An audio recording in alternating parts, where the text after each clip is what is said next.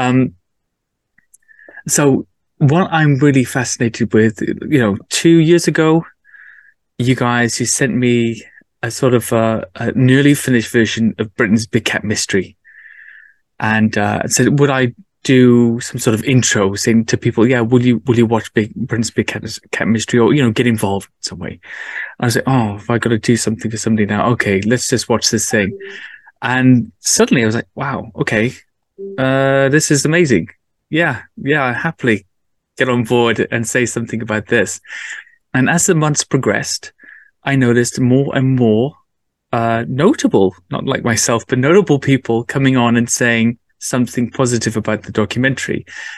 That made me feel as if there was something about it that wasn't the norm. It wasn't the usual thing that we'd been expecting to see on television. And then later, of course, it was commissioned. It was aired on Blaze and some other um, at channels. And now you have Panthera, Panthera Britannia, which is also on, is it on Amazon or Vimeo? Where can people get that? It's on Amazon Prime in yeah. England. It's on Amazon Prime, okay. and it's on Apple TV. And in the states, it's on Tubi, and there's a whole bunch of other streaming services like on Roku and stuff, but they're not live yet. Okay, so there's there's the next part of the documentary, and something very significant has happened in this past two weeks. Now, you guys have released some DNA evidence to the public, and everybody's gone crazy about it. I even saw it on that Paul Joseph Watson show, that political commentator guy that talks about all that, you know, uh, all of the right wing things going on. It popped up there, and I thought, well, what's going on with this guy? he's interested. All of the American podcasts are picking it up and saying, finally, there's some evidence here. So just run us through that. What was found? How did you find it? And, and where, where do we stand now with this evidence? In 2017, my mother was a member of a Facebook group about Gloucestershire horse riding. And she saw someone posting a picture about weird livestock killing a father's field. So we contacted them and they invited us around. We went to look. I went with myself and Rick Minter, and we swabbed this dead lamb. It was big, mind, and smelly. we we swabbed the body, and all those swabs were sent off to Warwick University. Mm. Um, and they said that they weren't able to extract DNA or any, you know, intact DNA from those swabs and uh, that that was it for that. And then at the end of the summer of last year, uh, we were contacted by the farmer's daughter again, and there was another one, and we went and looked, and it was really sunny. We were experiencing a heat wave at that time, mm. and it stank. And I made uh, Carl Marshall examine this, thinking. Uh, and there was flies everywhere, maggots galore. I mean, you deferred to the expert. That's why you did it, right? That's why he had to go yeah. and examine it. Yeah yeah, go on, Carl. Yeah, one more take, one more take. again, and he, he said he can handle it. And even started getting to me. So anyway, we had the calipers, and there was a mm. canine. Well, what we think were canine tooth impressions or puncture mm. marks with like maybe two now. I don't know what that is. Move three to four inch gap. Wow. So it could be a dog, mm. but it could be something else. I mean, you, you know, when you're making a film about big cats, you're thinking, oh, that looks like a cat, like, but uh, Anyway, it, w- it was too ambiguous because it had dried out, stinking, secondary predation, maggots. Mm. And there was a, a load of wool spread out across the ground, much similar to what there was the time before in the prior uh, visit that we did. And then we checked the perimeter, and the field had really good fencing around it. Mm. But what it did have on the top, because it was on a hill, so right at the top of the hill, on that end boundary there was a stone wall, like a old stone wall maybe. Mm-hmm. So something could jump over that easily into the field, but it would have difficulty getting out because it's obviously high to get out, easy to get in. Mm-hmm. And there was just a bunch of like wall and all sorts on there, and uh, we just bagged it up. And to be honest, Carl thought it was all sheep. Um, so anyway, we bagged it up, thought nothing of it, and then we had a professor who does hair morphology uh, look at this sample when he said he was what was the word suspicious of it Mhm. in that you know there's something you know he said there were several different species and all these different samples like some obviously sheep some some cattle you Mm. know whatever um but he wouldn't say yes or it was or no it wasn't so um we proceeded to get the uh, dna test done using mitochondrial which is meant to be really good for species analysis Mm. like previously we used uh cheaper less advanced techniques and with hairs, never actually yielded any result it was always unable to extract dna Mhm. And we uh, when we used scats in the past we'd always get vulpes vulpes they always give it to you in latin names but that's a Mm. fox right so it'd just literally always be fox and once we had uh, when we filmed cat hunters we had european rabbit because but in that case it was obviously the prey animal in the Ah. scat I see. but you know we couldn't tell what had eaten it, so it was again inconclusive. We use this mitochondrial, which is uh, quite expensive actually, but it's really good for species identification. So the lab did that, and then I got the phone call, and I was like, oh, "What is it, Vulpus vulpes?" Then and she's like, "No, no, we we we've we've got a leopard, ninety Wow. point, you know, something, ninety nine point nine something, Panthera pardus." And then I Wow. I asked, you know, because the theory is all these animals, well, that's what I think, they all stem from the pet trade from the 1970s, mm-hmm. although there was accounts going back a lot earlier than that, like 1600s, all the Mm. way back to the Romans, but you don't know if there was a sustained, you know, releases in that time to, Yeah. to keep the population going. And not at this volume, anyway. Yeah, not at this volume. And I Mhm. forgot, I forgot where I was going with that. What was I talking about? Well, uh, just that it came back as as leopard, essentially. Oh, yeah, it came back as leopard subspecies. So I wanted to Mm. know whether we can ascertain what subspecies this Mm. leopard could have been.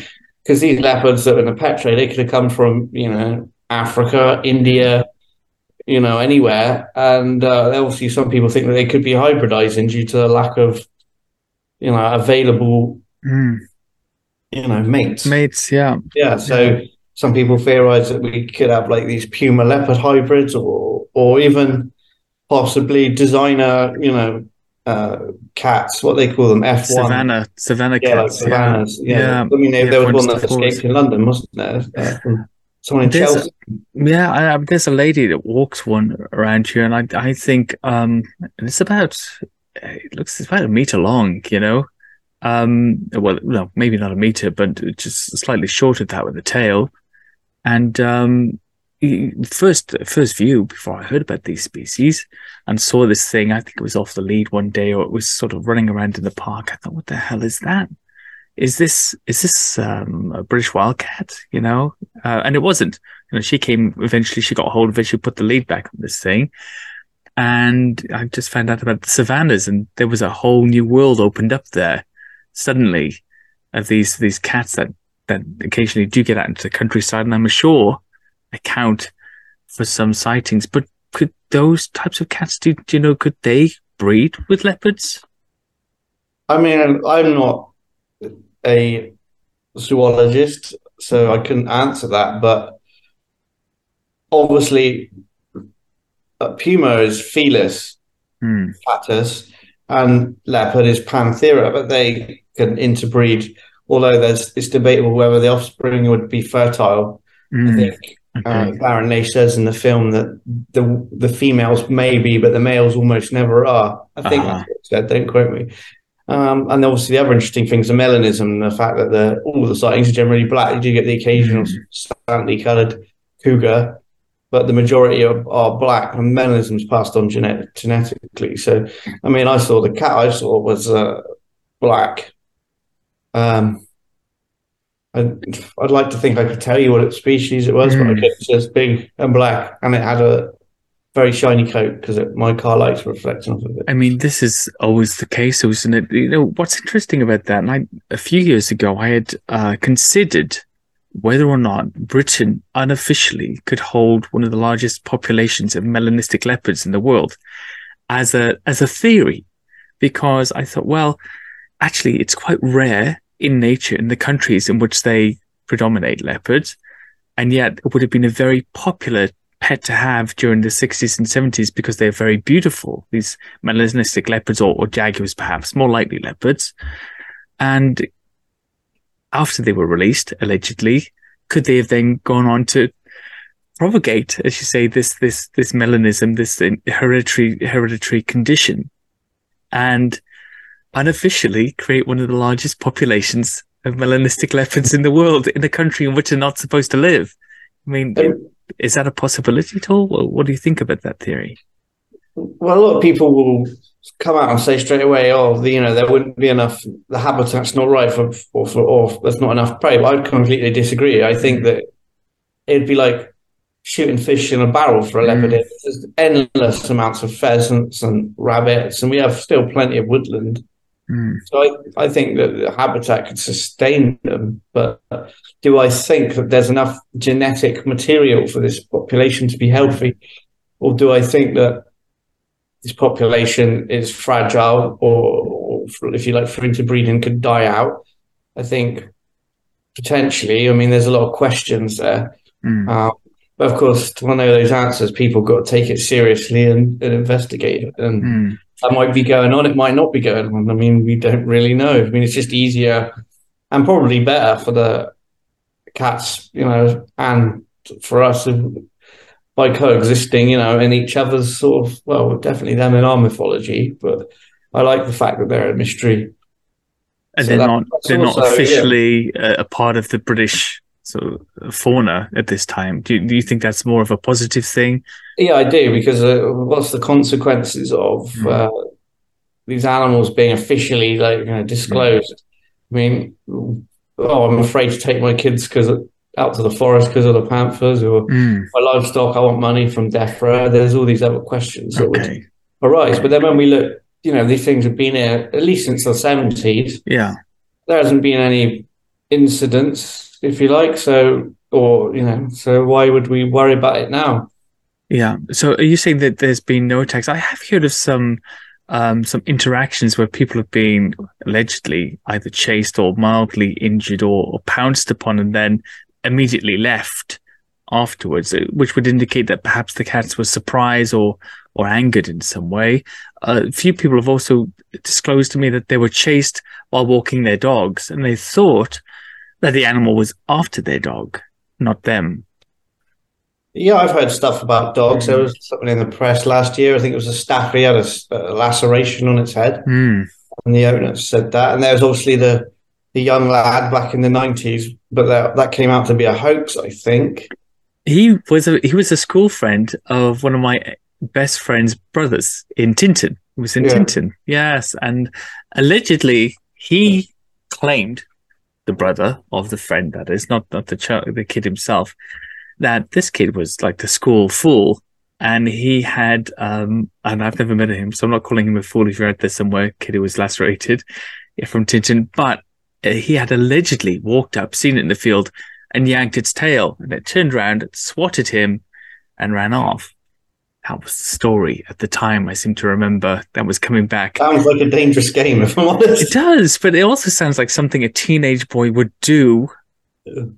if he was, you know, a little on the the, the daring and, and um, not particularly cautious sort of character when seeing a very strange animal in the field that's not supposed to be there.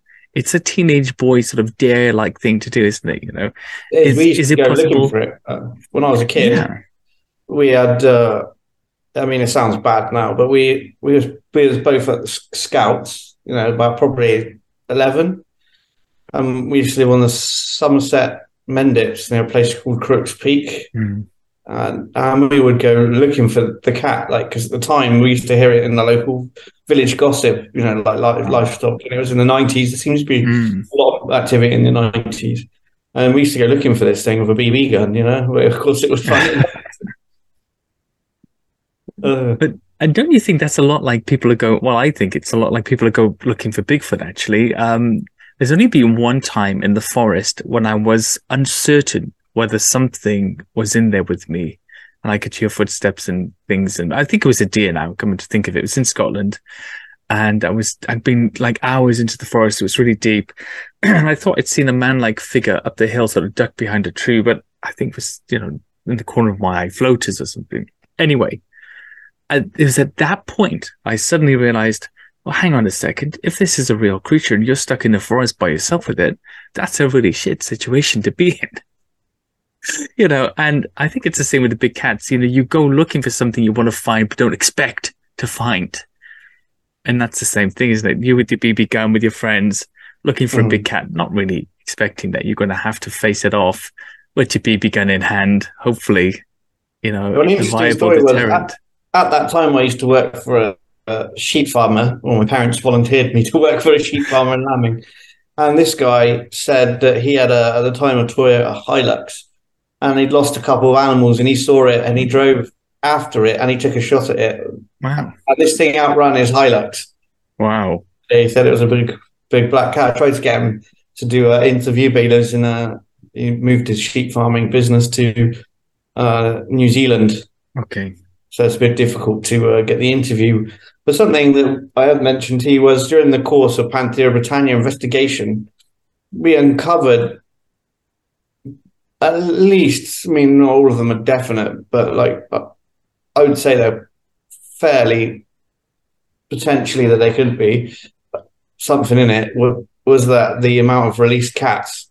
Like I, I had it down to seven, just in wow. in in total. Yeah, just just Devon. And That's on Zarina. And then the other day I was reading comments on social media under mm. the article after it went out, and there was someone like, you know, we know a guy in Devon uh, a drug dealer, you know, had somebody just let him go. He got bored of them, and then you read the comments, and then you just see how many people have seen cats, and they just come mm. out the woodwork, and and how many people know people releasing them as well. I mean, it's yeah. not. Yeah. I mean, it, it's it, it's more than you would think. I think. Who is that famous big cat keeper in the Malvern Hills? Lou something. Uh, Lou Foley. Lou Foley. Okay, was it? Did he claim he had released them, or a friend of his posthumously it was um, claimed friend, he, he had um, released them. He had his friend uh, Leslie Leslie Maiden, and he ah. confesses in a BBC Midlands Today clip that he released a jaguar, actually of all things, onto wow. the Pennines, and then a cougar a week later. Wow! And um, I mean, yeah, there's some eccentric people back then with mm. animals. And of course, there's those three uh, pumas that that belong to Mary Chipperfield from the Chipperfield Circus that mysteriously disappeared en route to the zoo. Well, yeah, funnily enough, Leslie made them work for her as well. Oh, really?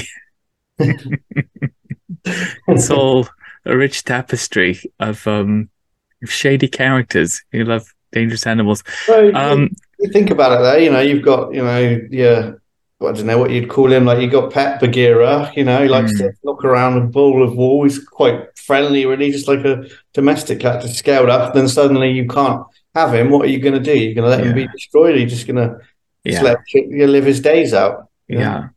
Well, and you mentioned this actually, I think, in the, the documentary, didn't you, that even though in 1976, these really, I think there were really, really uh, prohibitive costs and uh, conditions that were associated with I've got them here somewhere with uh, keeping the big cats, like an enclosure with enough room to, to take exercising. That was, um, that was, uh, what's it say here?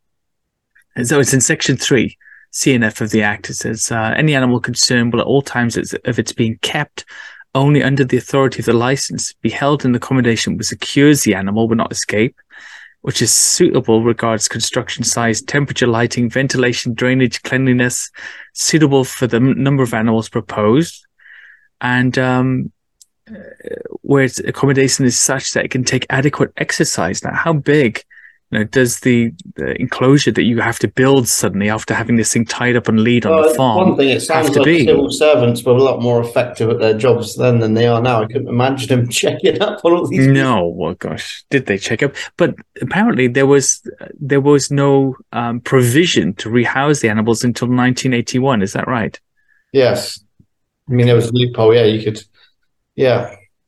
Okay, so you could legally, technically, let them go that's right. Wow. Okay. And what would you do? I mean, if I'm just thinking, if I had a big cat, then how, how would you get it destroyed if that was the, the, the decision that you took? Is that a service at the local vet? you know, um, would, I would like that word destroy. I mean, I mean, if you couldn't rehome it, or uh, you, you know, then I'm guessing that it wouldn't even be your decision; it would be seized from you. Mm. hmm Okay. So they just disappeared, and um, now we have them. Now I don't know if I told you this when we were out last on a little shoot, but my uh, sister-in-law, my brother's partner, um, she was driving in a place called Wenvoe, which is between Barry and Cardiff in South Wales, maybe about two, three months ago. And suddenly the girls, the daughters in the car said, look, there's a bear in the field. There's a bear. And they pulled over and actually she said what she saw, she's got no interest in the subject at all, was a lioness that was all black walking around in the field. And they watched it for, for some time and she was shocked. And she was shocked thinking this thing had escaped from a local zoo or, or park of some kind. And she checked, she found nothing. She contacted me and I said, no, this is, this is one of the locals, you know, born in this country, likely born to a cat, born in this country even two or three times before. What type of situation do you think we're heading into? Now you said you're concerned about the viability, the genetic viability of the species, but sightings do seem to be more commonplace and they do seem to be widespread throughout the entire country. What kind of situation do you think we're going to in the next 20 or 30 years? Will these big cats be like the grey squirrel or the Canada goose, where our, you know, our, our descendants won't even know, most of them, that they were never uh, native to the country? Or do you think it might go a different way altogether? But I think, firstly, a lot of the sightings are mistaken identification. I mean, I see a lot of the photo stuff and it's Mm. ambiguous. And especially even with our article, they kept putting this uh, ginger, stripy ginger tabby Yeah, cat it. Yeah. on it. And it's just like, what are you doing? But then, you know, I mean, the DNA is quite serious. Then you put that Mm. on it, and then it makes this, it, it makes it not so serious. So maybe that's what we want. I don't know. Um, but uh, as far as uh, population, I mean, I really couldn't tell you. I'm not as a scientist. Um. I'd like you've to taken reports from all over the country, Matt. They are, yeah, You've, you can see the dispersion and the frequency. And of course, you know, these are solitary animals largely that have we got large territories. Inverness in Mm. Scotland, where they captured the uh, the, the cougar back in uh, Uh-huh. Hmm. I think it was the seventies or the Mm. eighties. I can't remember now. Sorry, it's late. And um, they, that's obviously taxidermied in the museum up there. Hmm. So you got that in Inverness, and then uh, you know you got all the releases in Devon that we feature in the film. I mean, Mm. that's the one end of the country to the other. Mhm. Yeah, absolutely.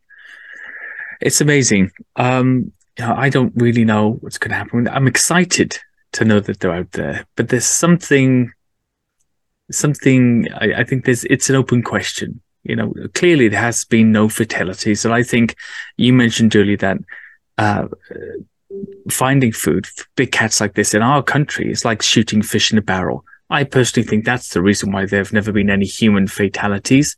There really is no need to seek any other sustenance other than the 33 million plus rabbits or, you know, the 5 million deer or the 33 million sheep that roam the country, 16 to 18,000 of which are killed by dogs every year. And it could easily be excused away as, you know, as, uh, as dog kills and not big cat kills. So I don't think we're looking at a situation where people will be injured, but I just wonder what will happen once, you know, we get that definitive footage or a capture of a big cat and the government has to get involved. I mean, it does. I feel like it doesn't matter what you get in terms of footage, photos. It'll always be, uh, you know, considered. Is it authentic? Is it this? Is it that? I mean, actually, there was a picture last week that allegedly some guy got on Exmoor, and it was uh, he was a bird watcher, and I sent it off to a forensic Mm. uh, digital guy, and yeah, he's like pulled it to pieces. And he's like, no, this is this has been doctored.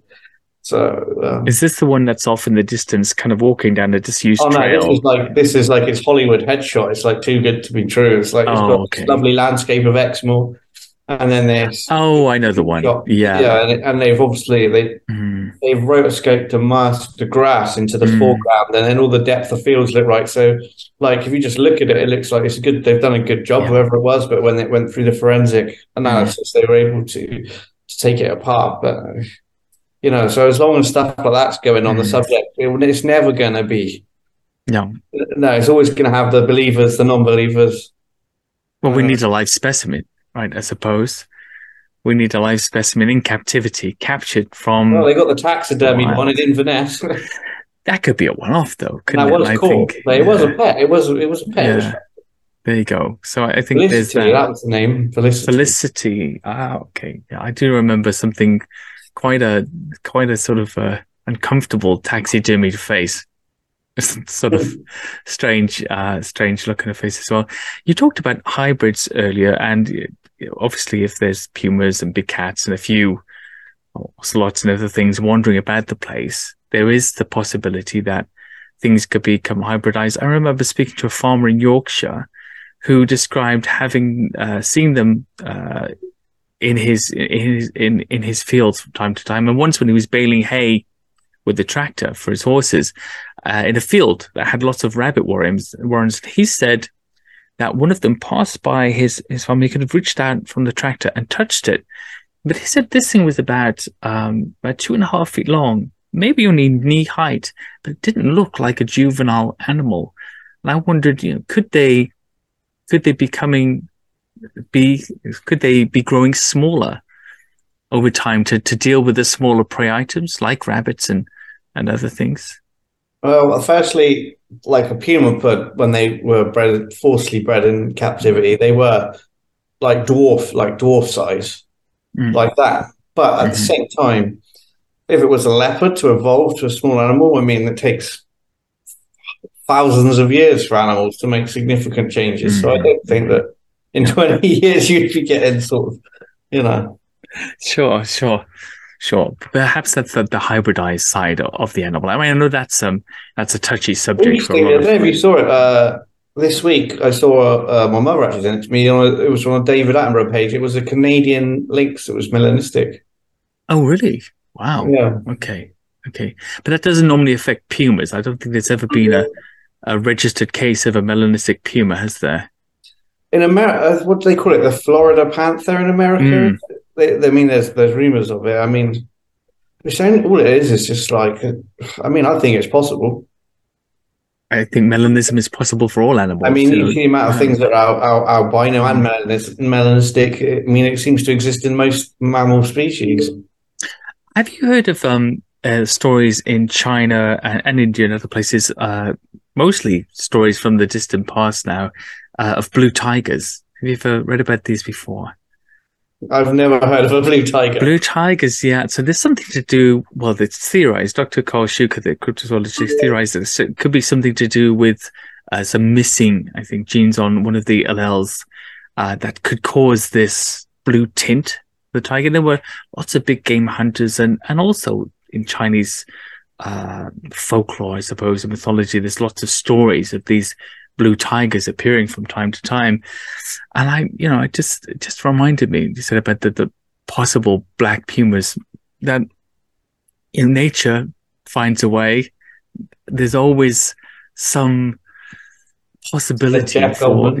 Yeah, did I did I Goldblum you? Sorry. Yeah. I did. I did it without the um, the stuttering or the pauses, though, uh, which is which is good. and uh, Jeff, we all love Jeff. But you know, nature does find a way, and maybe, as you said, we are looking at some hybrids here. I've seen some rather suspect, occasionally big cat pictures here in the past of cats that do appear to be very big, possibly leopard sized. You know, possibly puma yeah, sized, but with pointed black ears. blurs. Yeah, black blurs, large ones. Mean, the But- size. I'm talking about this this strange uh, sort of domestic ear shape as well. Sometimes this pointed ears on some big cats. Have you ever seen any Yeah, I convincing mean, pictures like that? Uh, I mean, yeah, so it's it's like a melan, almost like a melanistic uh, serval. Yeah, Hmm. quite lean body, like like um, very athletic, kind of lean, not stocky. Okay, yeah, Yeah, with the more pointed ears, I have seen stuff like that. Yeah. that would make sense. So, tell us about what are the next steps for the documentary because you're you're filming a new segment to Panthera Britannia right now, aren't you? Yeah, so we've taken some stuff out and we put some new stuff in. Uh, so there's new, there's a couple of bits of new science. There's new uh, forensic analysis on some of the imagery. and there's some new faces, and some of the old faces have, have gone just to separate it more from the previous versions. And do you think, um, do you think with the new techniques that you're employing at the field, there's there's a possibility of of other discoveries like the um like the like the hair that you discovered of the the leopard in Gloucestershire? What do you mean in relation to cats or in the cats? Yeah, absolutely. What else could we discover? I mean, like you say, anything anything really left is better video photo evidence Mm. or the body. And have you have you considered any, I suppose, any hunting or tracking techniques, the possibility of capturing the animals, or, or are there any legal ramifications for, for carrying out such an activity? So, like most of the traps that they would use in countries where they do catch them are, are illegal here. Yeah, like snares and stuff. But the the South African fella Trevor, who actually did actively trap problem animals in South Africa, uh, there are ways to do it. You just need to know what you're doing. Mm. And I feel like people in Britain, we just we just don't have that skill set. To be honest, Well, you know, like him. Yeah, I think that's a, and that applies to lots of uh, genres. It's the same thing with the, the Bigfooting genre. I've been shocked how many times you people have gone out with uh, anything to cast a footprint with, or even a tape measure or something for scale. Uh, you know, a little sort of a little bag or some tweezers. Yeah, it's a little bio bag and some tweezers to you collect your hair that. I don't know if I'm- samples. I don't know if I'm allowed to say it, but we I'm working on something at the moment. Uh, one of my friends has recently gone on an expedition to Indonesia looking for Mhm. orang pendek. Oh wow, Yeah, and I've got I've got some casts upstairs. have you? Yeah, but think- we need to get them 3D analyzed and stuff to send them Okay. off to uh, Dr. Meldrum. Yes, I I'm sure he'd, he'd be more than happy. Uh, who is it that's gone off? Is it um is it Richard or Carl or one of those guys? Yeah, Carl. Yeah, Oh, ah, great, I don't know if it's classified. Sorry, Carl. But um, yeah, we're still working on it, so we're getting it all analyzed now. Okay, but the, the, the tracks perhaps are classified, but Carl and Richard going off to Indonesia, that's, So that's find- not a surprise to anybody. There was a, another discovery, but I'm not going to say where it was. But they, they Okay. did find something else significant. Wow, okay. I'm, well, I'm going to have to, I have messaged him actually. I'm going to have to drag him on here when he's back. Of course, uh, have you got your tinfoil hat ready for tomorrow? Yes, I do. I've got my tinfoil hat, and I'm also, you know, I've um, I've I've doused, I've done the tea leaves and everything ready, just in case. Um, I've I've asked for permission. So, what is the what is the mission tomorrow? It's uh, it's a haunted. hotel. And it's meant to be like one of the most haunted pubs in Suffolk. And it, I think it even had a highwayman ghost there. Wow. So we're, we're we're going there as part of the first episode of Weird Britain, where Brilliant. we also, as you were there, we did Rendlesham Forest. Mm. and we looked at the legend of Black Shuck, which is like really interesting, the mythology and folklore. Yes. Yeah. I, I Um, wrote a bit about that. I, I think it's it's amazing. It's actually a amazing. Black Shuck festival. We're going to go and film there in Bungay, uh, where you know where it allegedly went to Mm. the church. But like for me, I just love I like folklore. It's interesting, isn't it? It's part of our history. So It is, and I think it tells you a lot about people as well. One, there's always a kernel of truth somehow. It's in some some of the folk legends that you hear. Something did happen at some point, and it's always interesting to try to work out what the something was. Uh, it's the same with dragon lore. Sometimes when you look at the stories, you know the uh, of people killing dragons and defeating serpents and the like in in their their local towns and neighborhoods, they're not very frivolous stories. They're they're usually quite mundane. serpents and dragons. It sounds like ex-wives, if you ask me. Yeah, killing dragons, exactly. Or ex-wives, mothers, right? So, yeah, absolutely. Um, are you in the ex-wives club? No, Sorry. you don't have an ex-wife. You, me, No, married no, I'm far too No. young. Okay, yes. I'm still alive. Yeah. And I'm, I'm going to just pretend that I'm far too young to have an ex-wife. I don't have one, but I'm far too young.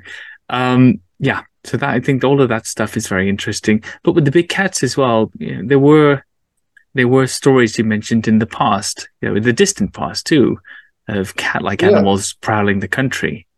So when we were investigating Panthera Britannia, we went right back to obviously everyone says uh, you know Roman times. You know, did Mm. Romans bring them here? They brought a lot of other stuff here. Yeah. In Cirencester, they have the Cornerium, Corinium, Mm. which is like a sort of a small scale version of the Colosseum in Rome.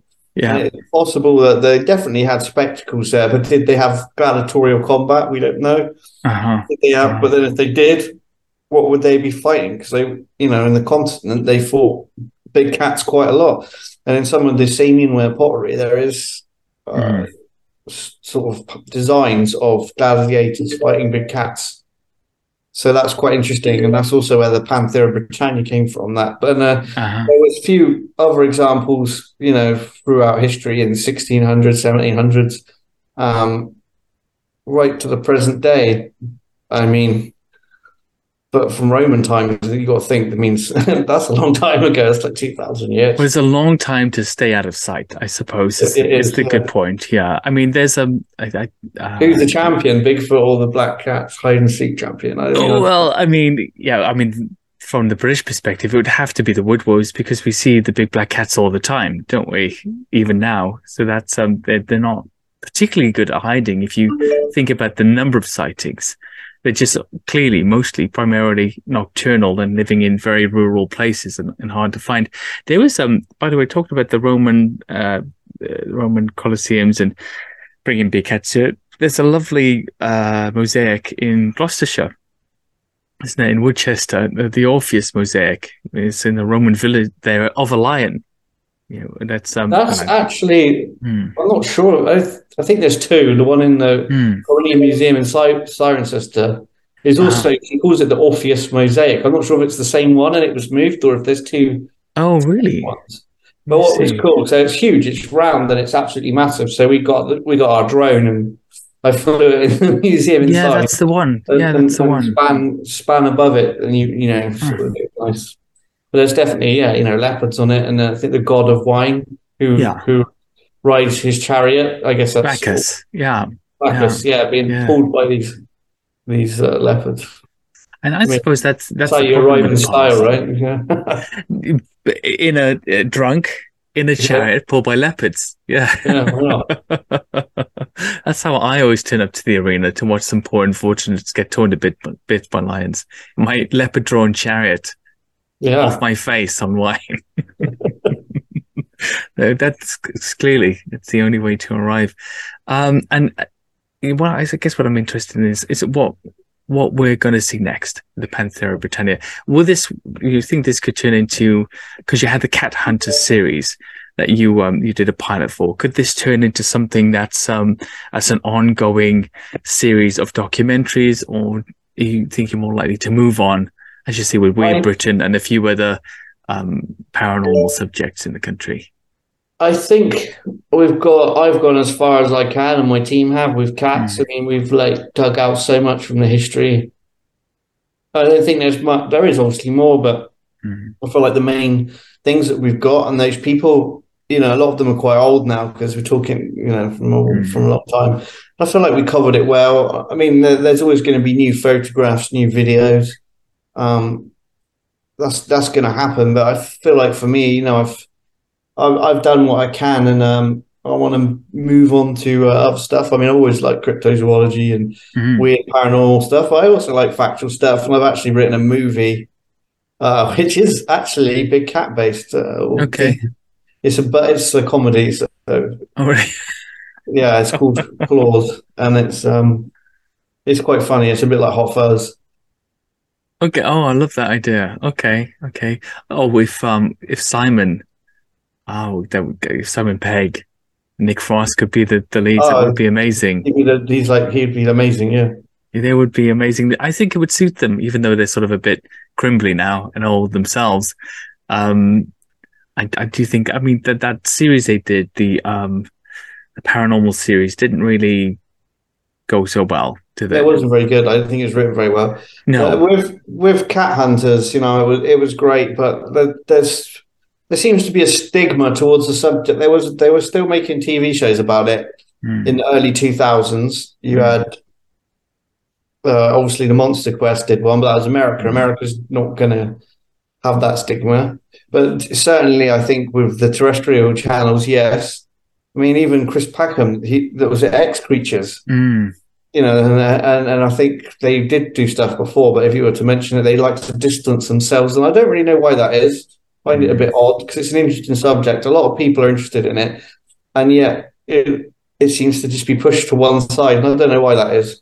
Do you think that's that's part of our British disposition in the sense to, to believe in anything fanciful is almost um, it, it almost uh, lacks that, credibility. Yeah. So you have to yeah, even if you're you're way into ghosts and cryptids, and I found like... myself sometimes saying, you know, I'm a hopeful skeptic. Well, I'm not a skeptic in any way whatsoever. I look at the evidence skeptically, but I'm clearly not a skeptic. I think something common in cryptozoology and science is that pe- pe- people at the top, people, the academics, they like to quote mm. books written by dead people, mm. and that is gospel. And if anything challenges mm. that, it's mm. pure nonsense. But yeah, they won't ever go out in the field to look for it. They'll just quote that book. Yeah, I've run into that once or twice. Sure. Yeah.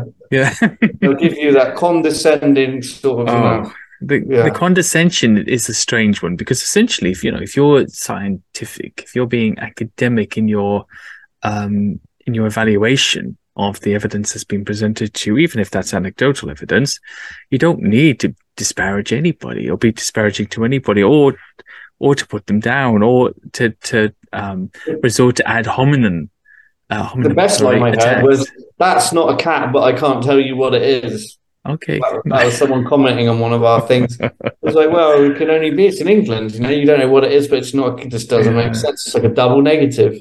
Yeah, that's right. That's right. I can tell you what it's not, right? I just can't tell you what it is. Yeah. Um, and I've come across this time and time again, especially with the Bigfoot phenomena. It's it's it's impossible. And you get this with Nessie as well from the things like the plesiosaur theory. It's impossible because we know that blah blah blah. And then you look back to what they knew 20 years ago and you realize that they've completely changed what they knew then to decide what they know now. And that's the Bible. That's the gospel. And you can't move past this until there's this big paradigm shift again. And everybody now accepts this new set of facts that nobody's allowed to question. And society has always been that way. Only have to look at, you know, the earth was flat, the earth is a, a sphere, it's a globe. These things threaten people, I suppose. Oh. Even if it threatens their, their general worldview, it's, it's still a threat. Um, I do I think, parallels though between the British big cat phenomenon and Bigfoot. Uh, I think the same things happened. Like if the, I mean, if there is something, I mean, I don't really know much about Bigfoot, but if there was something in it, the amount of you know ambiguous stuff, hoaxes, and mm. you know like just stuff like that. It's going to muddy the waters, and then yes. you just end up. It's like a stalemate, and it's the same sort of thing. It, it definitely is, and um, and I think. I think a lot of the hoaxing in cryptozoology, and perhaps with big cats as well, comes from the fact of uh, that you can be involved in the in the in the genre, in the research, in the study, really without any credentials. Now, I don't really believe in credentialism. I think if you've got the passion and and the skills, you should just get involved. That's that's my view on it.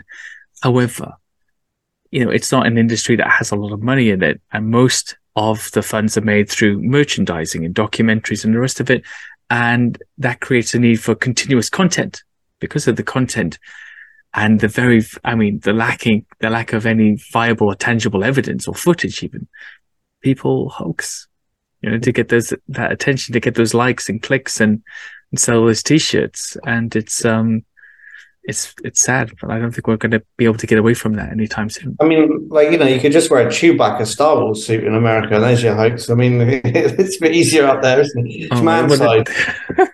Well, there's some look. There's some AI ones now as well coming out. There's there's one that's going around the um the various pages at the moment with this huge Bigfoot-like creature standing next to somebody. In, you know, in the old days, classic AI hoax, 1800s kind of photo, mm-hmm. and even on the photo itself, it says made by the AI project. And everybody, it's, it's small, but it's there, it's clear, and everybody's like, "Wow, this is amazing! Wow, just look at you that. tell it's AI though, you know. You can tell, but many people can't. They're that desperate for it. Um, I also saw a clip of a heron just with its neck above the water, sort of wrestling a fish, I suppose. The fish was quite big and heavy, and that was in its mouth, and it was moving around in the water, but you could only see the neck. I'm guessing because of the weight of the fish and it was trying to res- wrestle it to shore. Nessie, you know, Nessie is found and the amount of likes and comments you get underneath that compared to something that's possibly viable evidence or at least, you know, um, not sensational and has something to it is, is kind of sad. You know, it's the Red Circle Brigade again. And yeah, it just muddies the waters. So you can't, you can't ever make an argument without this stuff being dug up, you know, from yeah. from elsewhere to to to uh, you know delegitimize it. That's the truth. That's the truth. Uh, I think we'll leave it there, Matt. But I just uh, thank you so much. Uh, anybody watching, listening, go and find Panthera Britannia online. If you can get to see Britain's Big Cat Mysteries while on Blaze or or anywhere else that may be showing, you really have to. It's great evidence. It's great footage. Is they both are really amazingly uh, informative and groundbreaking documentaries. Man, it's been great. Thanks so much.